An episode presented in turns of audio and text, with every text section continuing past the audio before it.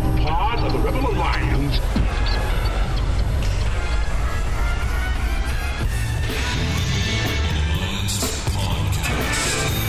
The idea of this podcast is simple discipleship. We want to bring the gospel message about how to interact with your coworkers, your culture, your friends, everyone around you in a biblical way, which is, in essence, discipleship. What did Jesus do when he came to this earth? He took the devil's stuff. The Bible actually teaches that the world is becoming increasingly covered with the knowledge of the glory of God. That should change everything in the mind of a Christian.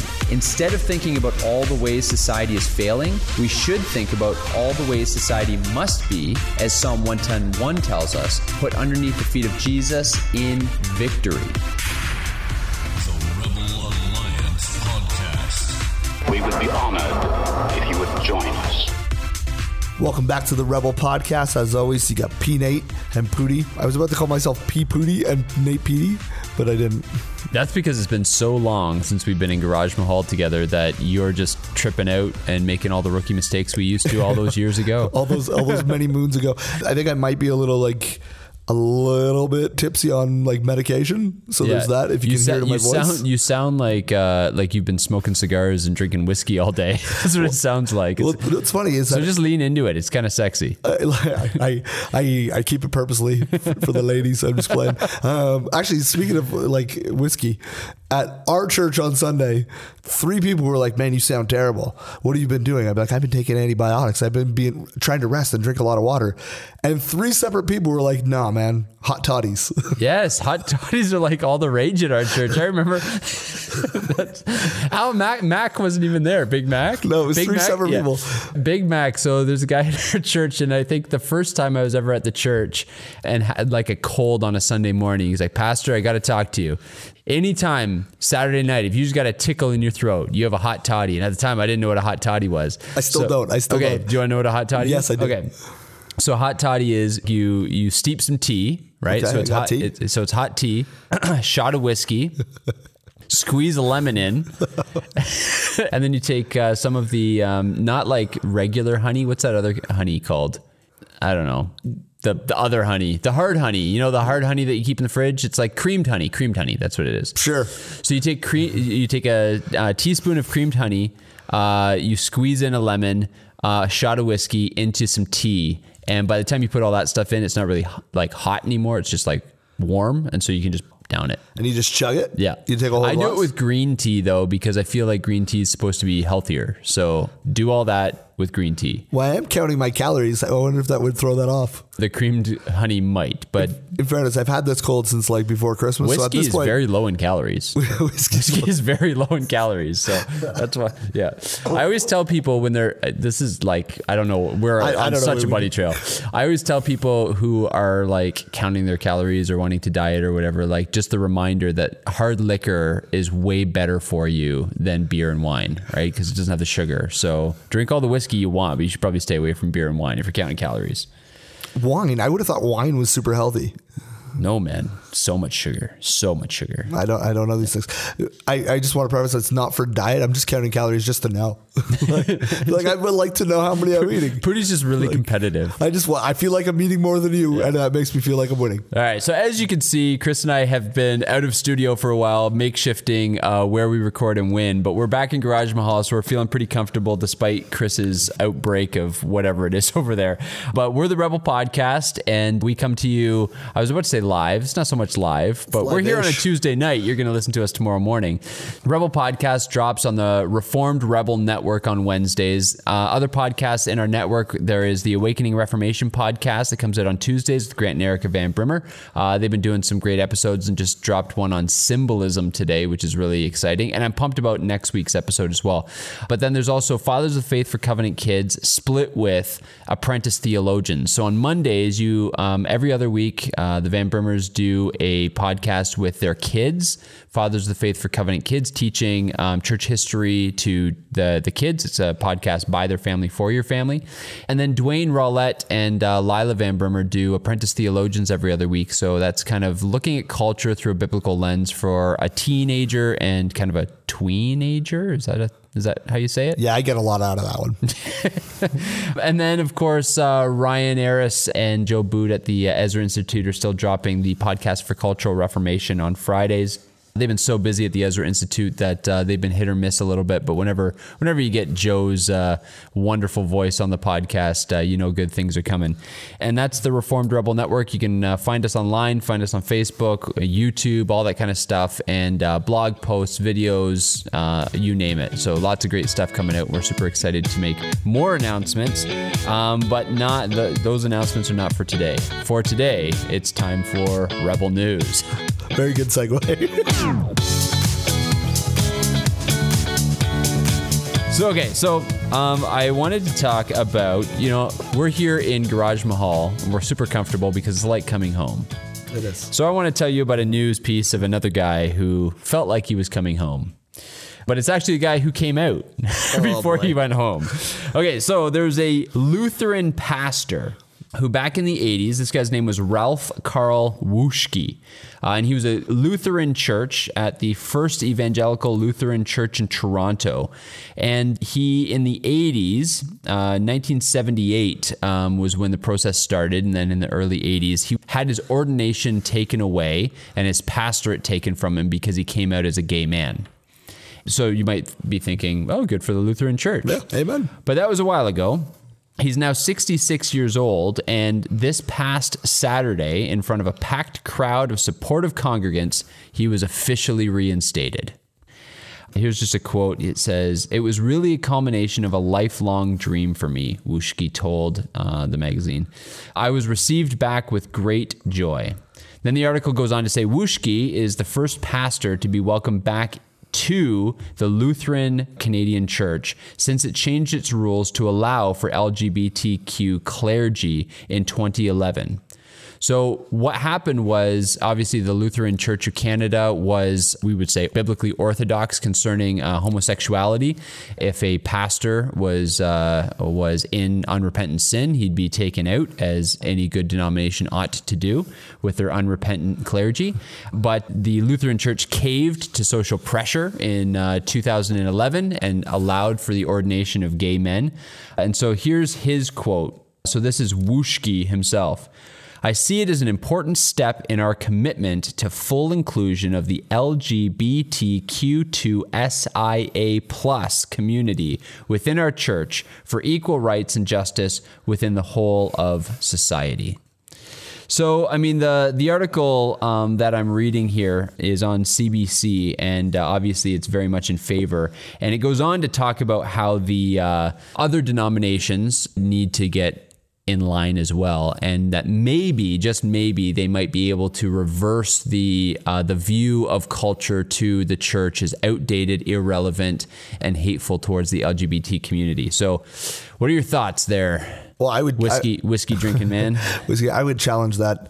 Letting him back in is the hateful thing to do, Right. because he is an he, like he's openly unrepentant of his sin. The Bible tells us that people who willfully live in sin go to hell, and so by welcoming him back in, we've basically given a pat on the back and say continue on your path to destruction. So I would say CBC's got it backwards, obviously, uh, by the fact nothing that new there. shocking, Yeah. um, because of the fact that by welcoming him back in, we're doing the thing that is going to lead him to destruction. We're not we're not helping him. We're not loving him. Yeah. We're doing the exact opposite because the truth is we talk about all the time. Well, we used to when we used when we used to record, but now um, what we talk about all the time, like what is real love? Real love is correcting wrong, and a lot of and that's caring more about somebody's eternal good than their temporal comfort, their temporal pat on the back. And so I would say, poorly done, bad form, Lutheran Church.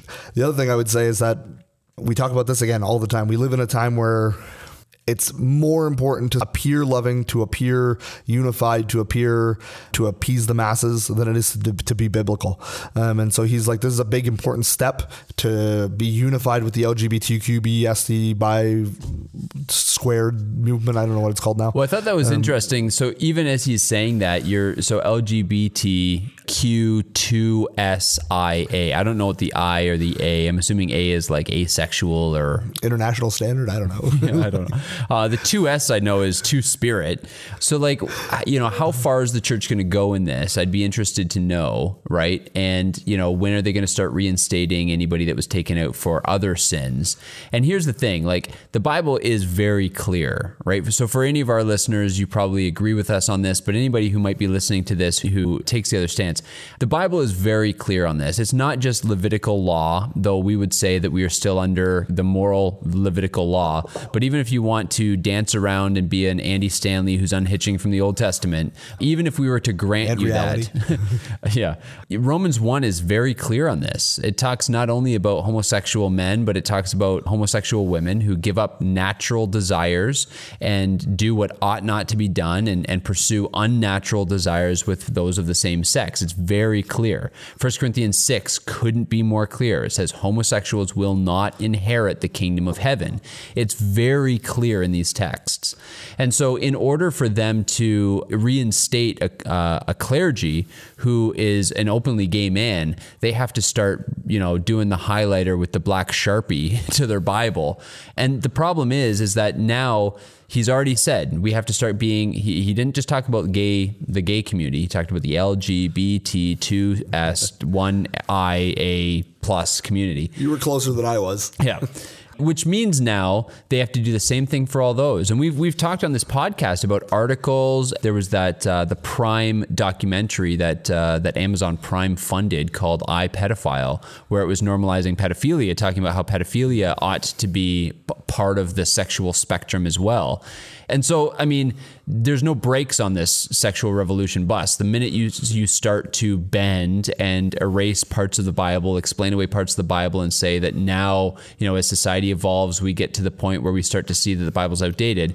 Well, now you're all you're doing is cherry picking. All you're doing is you might as well go in there, pick the books you like, not like not you know, which is exactly what you're doing. The the minute you start to bow to portions of scripture that are so clear. Yeah.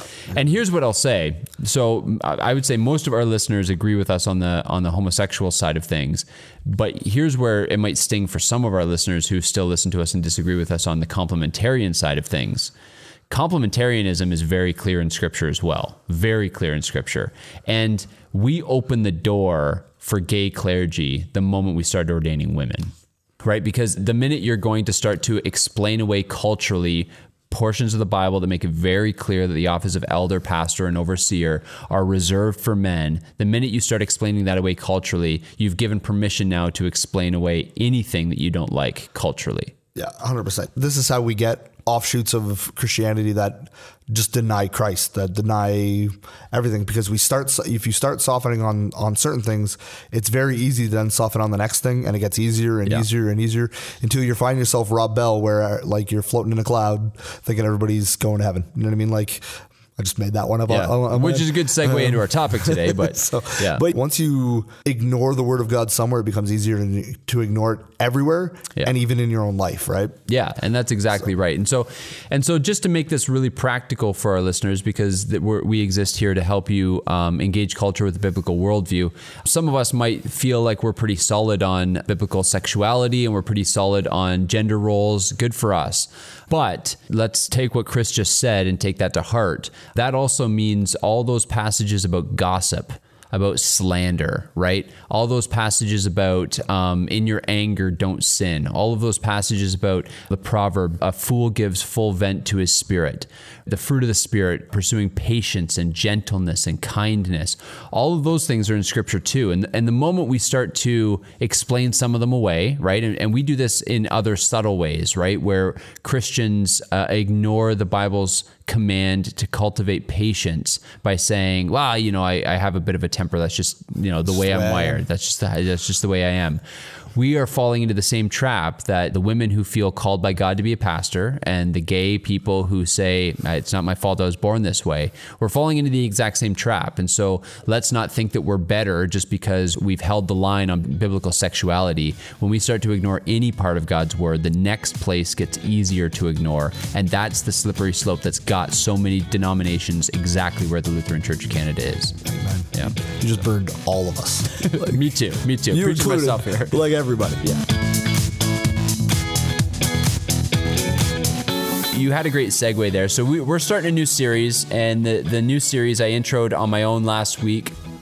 Uh, we're calling this "No Other Gospel," and uh, and it really it comes out of right now. I'm preaching through Galatians, and so I, I got my mind in, in Galatians, and and uh, I won't preach to you because I I'm excited about it, and I can just go on and on. But basically, the book of Galatians is written uh, by Paul, I think in the in the mid 40s, right before he goes off to the Jerusalem Council. So he's in Antioch, and the uh, the false teachers have come in behind him as he's gone through his first missionary journey, and in the southern cities of the Roman province of Galatia, there's cities like Lystra and Derbe and Iconium, which are listed in his first missionary journey in the book of Acts. And I think that those are the churches that he writes the, the book of Galatians to. And I think what he's doing is he's just been summoned to the Jerusalem Council, and the Bible shows us that narrative in Acts 15.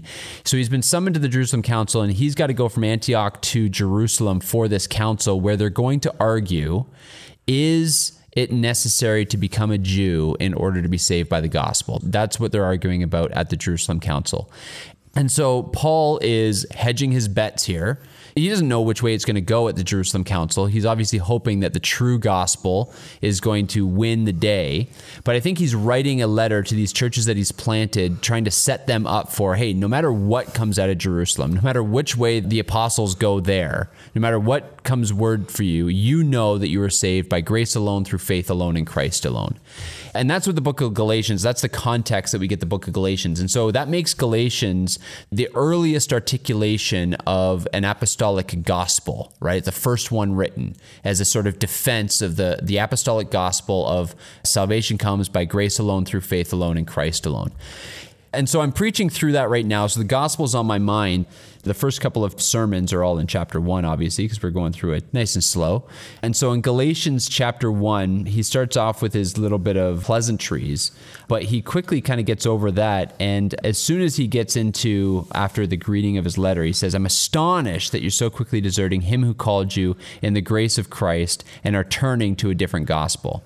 And then he goes on to say, Not that there is another one, but there are some who trouble you and want to distort the gospel of Christ. So his word there is really important. Not that there's another one, right? There's only one gospel, there's only one thing that saves. But there are some who come along and distort it. And so Chris and I got the idea that it was in one of my sermons early in this series where we kind of touched on some of the gospels that have infiltrated different areas of North American evangelicalism. And I kind of quickly surveyed some of them in a sermon. And Chris and I got the idea like, wouldn't it be great if we could delve deeper into them on the podcast? And some of them line up with some questions we've got some from listeners. So is that an adequate foundation there? Setting that up? Anything you want to add to that? No, that's perfect. All right. So, what we're going to do over the next several weeks is we're going to take a particular distortion of the gospel and use, I, we hope, the word of God to dismantle it. Yeah. I was going to say pee all over it. Sure, that's a not that's not might not be that- a visual image that any of our took it- listeners you were want. like super serious, and I was like, "We're just gonna pee all over it. We're gonna light it on fire." There you go. So if you want the reverend, uh, the the reverent uh, sort of, we're going to dismantle it with the word of God. Right, right now, or there, right now, there's people who have started listening to the podcast in the last like month and a half, and they're like, "I think I liked it better when it was just Nate." All right, so so whether we're going to pee all over it or dismantle it with the word of God, let's talk. So we're going to start tonight with one that I think is actually very very prevalent in the culture today, and that is the prosperity gospel and the word of faith movement. And we're going to couple these together because of their popularity and because of the propensity that they have to kind of bleed into one another. If we're going to kind of put a descriptor, what is the prosperity gospel? What is the word of faith movement? Chris. For the prosperity gospel, I would say it's it's the belief that if you call out to Jesus, if you believe in Jesus, your life is going to get way better materially. So like with faith in Christ, you're going to get wealth, you're going to get prosperity, things are going to work out, job success. Everything will eventually, if you have enough faith and you donate enough money, everything in your life right now will work out for good, not the eternal good, like the, the real life temporal good is how I would kind of describe it. And then the word of faith movement, I would simply say is just teaches that Christians can access the power of um, the apostles and po- the power of Christ to make things happen that the Bible doesn't say we can do. Um, so simply through our speeches, through teaching, that we can heal, walk on water, move mountains, like literally things that we're never called to do. You know what I mean? Right. Um, I think these two things kind of bleed into one another in, in a couple of ways. And I, I think you, you kind of nailed them both there. The prosperity gospel. So if I was being as generous as I could with it, what I would say is that they believe that because the gospel makes it possible for us to be adopted into the family of God, right? So it takes those verses that we are blessed in Christ in the heavenly places, right? Blessed with every spiritual blessing in the heavenly places. Uh, we are co heirs with Christ. We have a great inheritance, all those kinds of, uh, of things. And so the idea is God is our Father, He owns everything. We've been adopted into the family. We are co heirs with Christ, who has all authority in heaven and on earth. It all belongs to Him. And if it all belongs to Him, then God the Father bestows on his children the material blessing that makes the familyhood of God look attractive to the world, right? So that's what they would say. They would say that when you walk in faith, there are material blessings.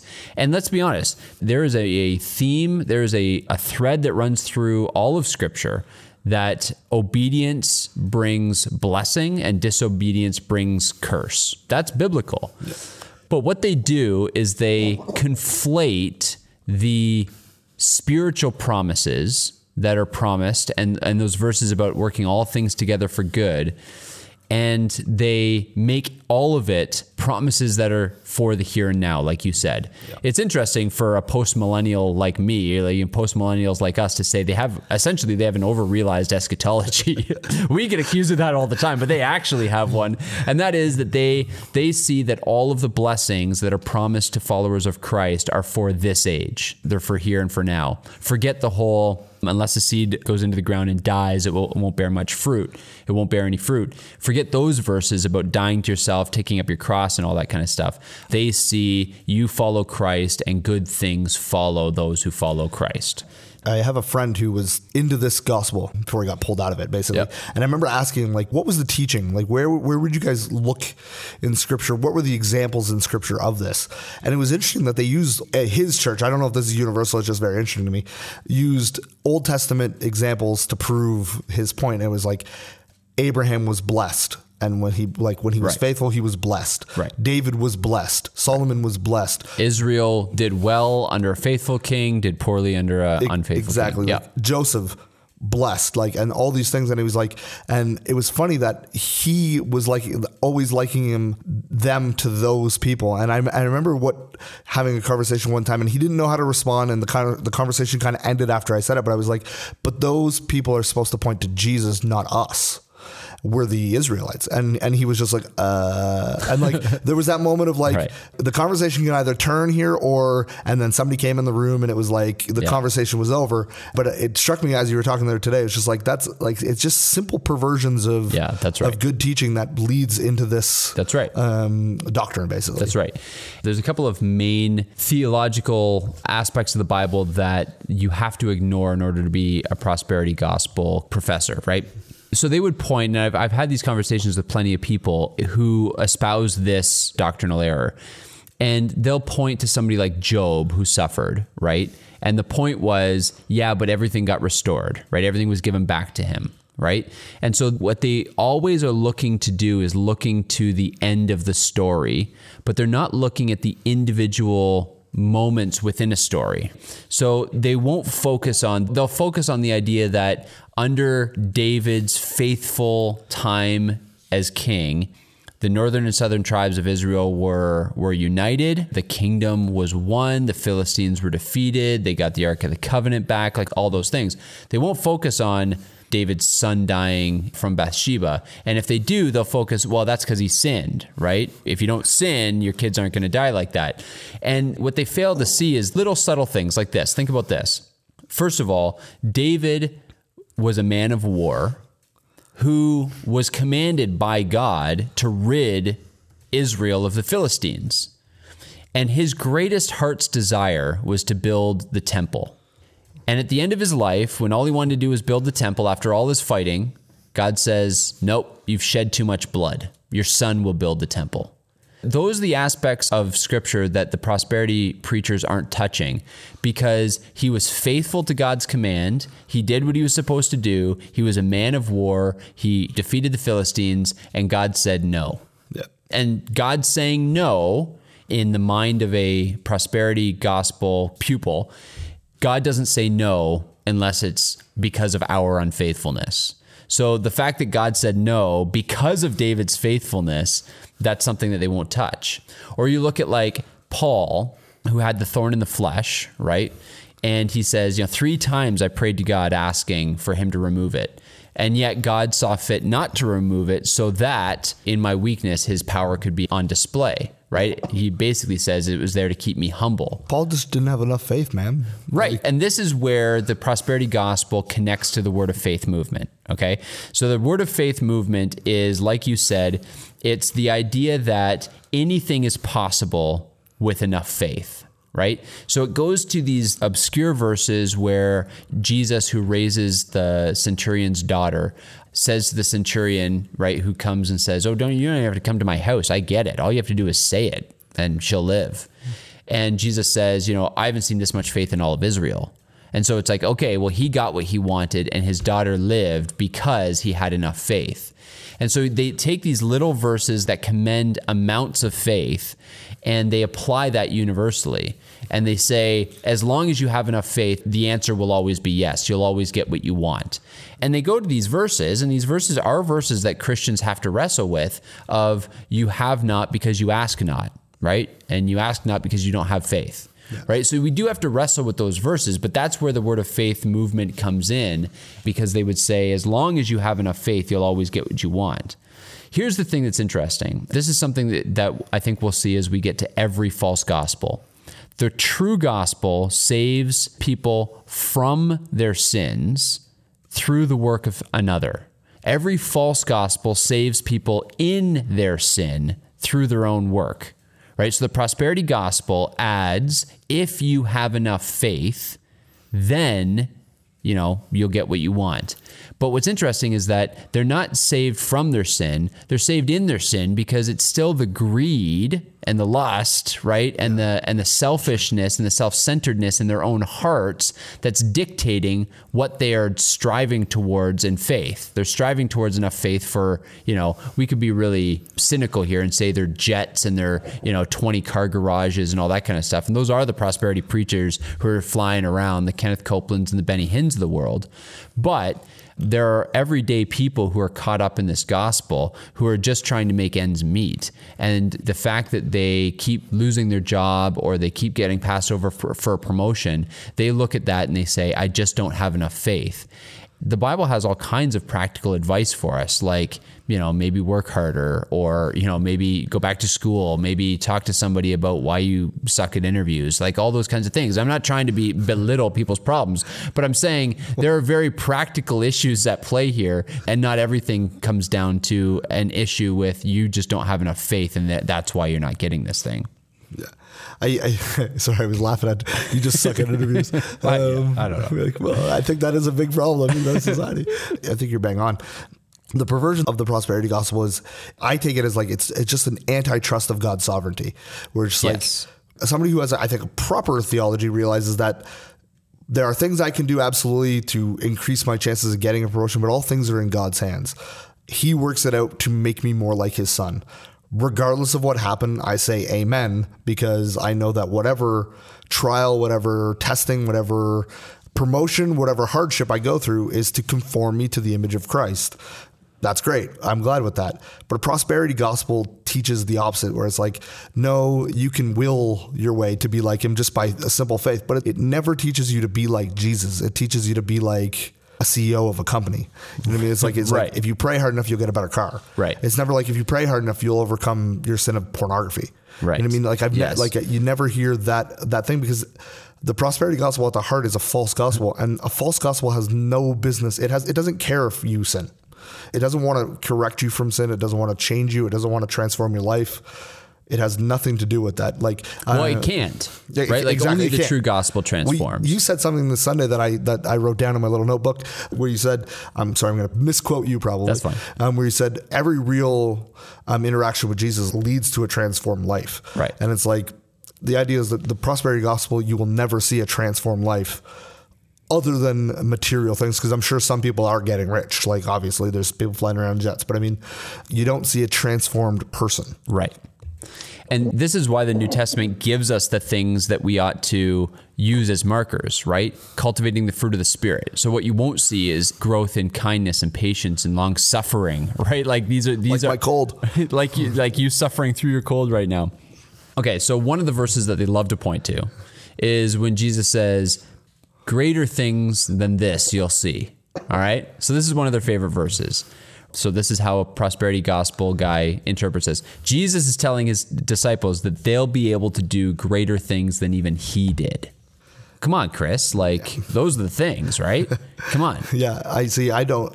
I think that verse is massively taken out of context. Yes. because simply what he, what Jesus is saying isn't isn't that they're going to do greater deeds, that they're going to see greater things. And what's the greater thing? The glory of God being spread further. And then it ends with the Great Commission: Go tell all the nations. Well, what's the greater thing? Is that you're going to see a church go from one guy That's to, right. to eleven guys to millions of people. That's a much greater thing. Yeah. And then a practical thing. I always we talk about this. We're on a, we're on a social media platform. Ninety percent of the people who listen to this we will never meet, and yet they're going to Yeah. hear the. Hopefully, Lord willing, they're going to hear the true gospel from us, repeatedly battered into them. Even though they're never going to meet us, I can flip on my TV and watch John Piper teach me Calvinism, teach Yep. me something that I'm never gonna I'm never going to hear, and that's not a Yeah. substitute for the local You church. can, you can go on Amazon Kindle right now and you can get the entire works of Jonathan Edwards for 99 cents. Th- This is what I'm like. These are greater things than pen and parchment going to going door to door. Yeah. word of mouth because we live in a time where we could literally get the gospel in everyone's hands within weeks. And what was the like the definitive greater thing was Pentecost. Like that's what Jesus is pointing to. He's pointing to the democratization of the Spirit, where the Spirit of God was not going to come and descend just on Jesus, right? As we saw in, in John's baptism, but then Jesus was going to ascend to the right hand of the Father, send the Spirit to go out into all flesh, into all of his people. So now the, the, the personal presence of the Lord Jesus goes with every believer as we are faithful to the Great Commission to go out and, you know, have dominion, be fruitful, multiply physically and spiritually. And so that's the greater thing. We can twist all these verses to make them mean what we want them to mean. But as soon as you start looking at things in context, and I think that one of the one of the things that guards against the word of faith and the prosperity gospel is the narrative, the grand narrative of scripture. Mm-hmm. I think one of the ways we get caught in false gospels often is because we read devotionals, daily devotionals that have like a snippet, right? Or we read the Psalms or, or something like that for our daily devotions. And we never read the Bible cover to cover. We never read the grand narrative of scripture because if we understand the grand narrative of scripture, we recognize that it's not about us at all. We're a vapor here today, gone tomorrow. The only value any of our lives has is insofar as it advances the grand narrative, the big story of God. And so I think that part of what gets people trapped in these false gospels is being able to cherry pick verses and not be able to put them in the, the context of the big story. So the better you know the big story, the better you know your, your the whole Bible, the better prepared you'll be to fight against false gospels. I think we're also just like because we're such sinners, we're all kind of wired to a hero complex, and so one of the things I, I think the North American church is very prone to, and this is why I think we're prone to these two specific false doctrines, is that we grow up always wanting to be the hero. We watch shows when we're children because our parents put us in front of the TV. We read books and we read comics and read stories. Not the Bible. We're meant to project ourselves onto the hero who saves the day. So when you get to the point where you're hearing the gospel and you're hearing the, these stories, and the prosperity teacher comes out and says, "You can do these things. You can do these things. You can do these things," it makes us want to join and be the hero. It makes us want to step into that role and be more than we are, and more than we're called to be, be more than we're supposed to be. And I think we're all prone to this in some ways, but these gospels lead us to want to do more things than what we're actually called to. When the Bible, if you actually get your involved, like you said, in the grand narrative of Scripture, it one, it becomes not about us. Two, it becomes just do what you're called to do. Be obedient. Yeah. You don't have to do anything special. God does the special things. He might use you for something special, but just being involved in your church is special. You know I mean, like because you're a part of the song that never ends. You're a part of the story that continues to move. You don't have to do anything. You like you're not David. You're not going to slay Goliath. Right. Jesus did that. You know what I mean? Like Yeah, um, you're one of the Israelites cowering in fear, who then who then runs after the Exactly, the, their and, it's, it's that, yeah. and it's that opposite contrast to the think that we're not the hero, and it's, so it's like a mindset set shift that I think yeah, is prevalent in our culture. So we kind of talked about the greed that I think is at the heart of the desire, obviously, for material blessings. And I think so, as we're talking about the link here between the prosperity gospel and the word of faith gospel, I think the word of faith gospel, what you've kind of pointed on here, and I think you're absolutely right, is that the sin at the root of that is the pride or the pursuit of power. Right. And it's, and it's interesting, right? So, where would you go to like dismantle this sort of thinking? Well, I immediately one of the places that comes to mind is in in Mark uh, nine and ten. So, Mark nine and ten, Jesus is is going down with his disciples, and it actually says like like think about this for a second, right? These are guys who at this point in their ministry have been personally discipled by Jesus for about two two and a half years, and it says that they were involved in an all out disagreement, dispute on the road about which one of them was the greatest. and then this is where, you know, you get uh, James and John ask their mommy to go and ask Jesus if they can sit at, at the right and left hand, right? That's eternally embarrassing. Embarrassing, by the way. No, like, we're gonna see these guys, right? Like, you know, yeah. And so you have the other disciples who get it says the text says indignant towards James and John for making such a request. And so Jesus kind of cleans up this whole mess here. And what he says is it's the Gentiles who lord greatness over one another, right? They aspire for greatness so that they can lord it over others, right? They're aspiring for a position of power. They're aspiring for a position of influence. He says those who are greatest in the kingdom of heaven have to be last, right? And he says, and the lowest, you have to become a servant to all. And then he says, The Son of Man didn't come to be served, but to serve and to lay his life down as a ransom for many. He flips on its head the world's idea of greatness.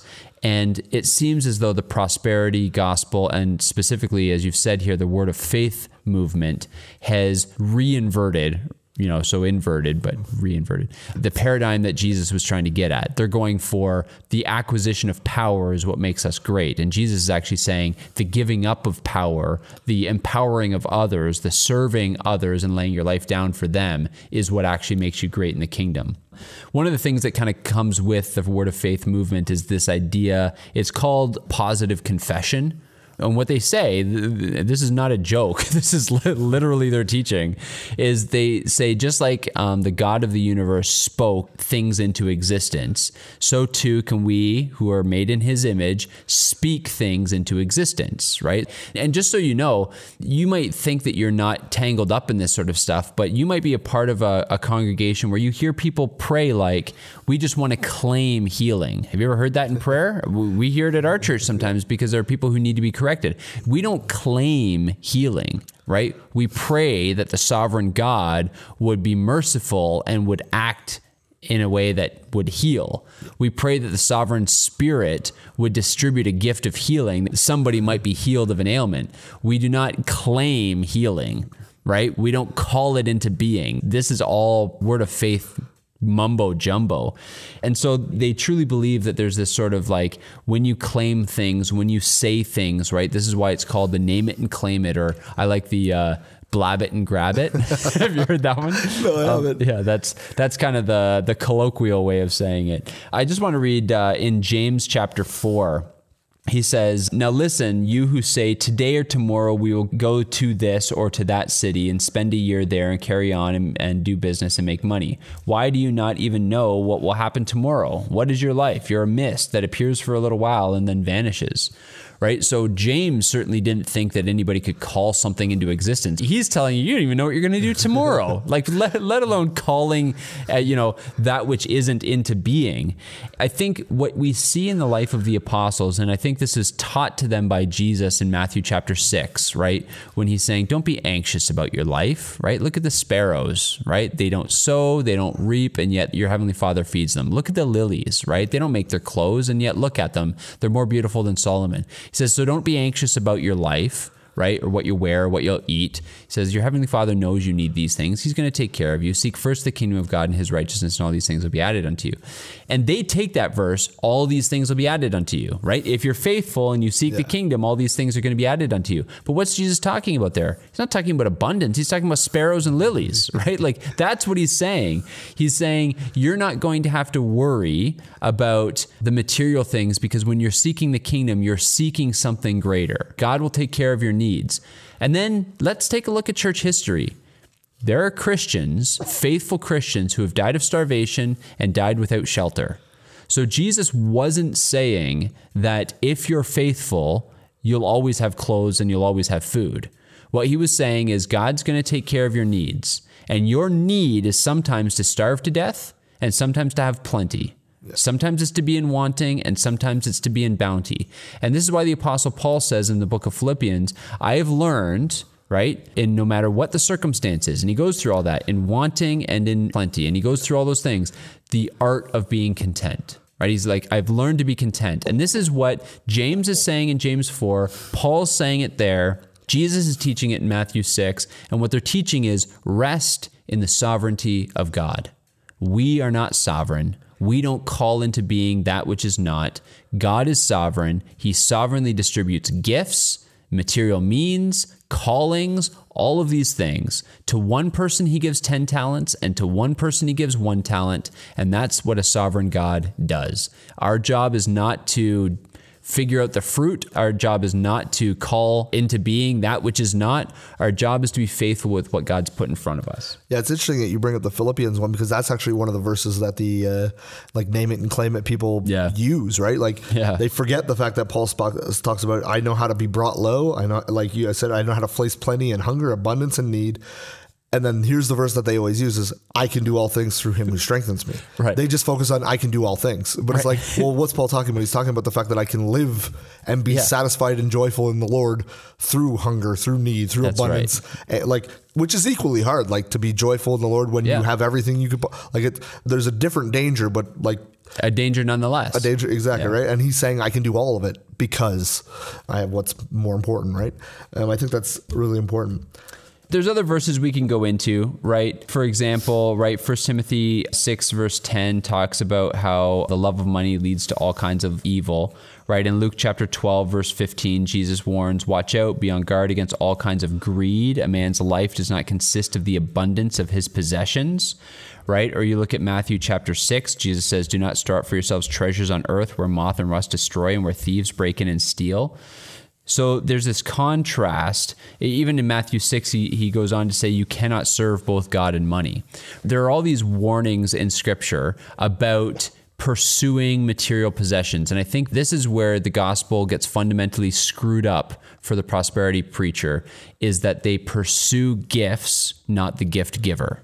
Right? They pursue the material blessings of being a son of God, not the Father, right? And then similarly, because we've we've talked about the link between these two things, the word of faith movement, they forget the little things like, you know, one of the my favorite passages to go to is when Paul, right? This is Paul. You think Paul was losing faith at the end of his life? No. And yet when he's writing in 2 Timothy to Timothy, Timothy has a stomach ailment and he says, Take a little bit of wine for your tummy. You don't think Paul would have said, Timothy, like, gird up your loins and just claim it, right? Like, he, he doesn't say that to Timothy because he knows that he's probably prayed for Timothy many times. Timothy's church has probably prayed for him many times. Timothy's prayed many times. And so he says, very practically, as you continue to pray and as the sovereign God has not yet granted healing, take a little bit of wine for your stomach. It helps. Yeah, right? exactly. Practical. And- practical. Yeah, exactly. And so you look at these things. And so what we want to come back to whenever we're kind of dismantling some of the fundamental tenets of these false gospels is come back to preach the true gospel. So we'll end tonight by saying that the true gospel is by grace alone, through faith alone, in Christ alone. Nothing is added. Not having enough faith. In fact, we know from Ephesians chapter 2, I think it's verse 8, that even faith itself is a gift from God. We don't have faith until He imparts faith, right?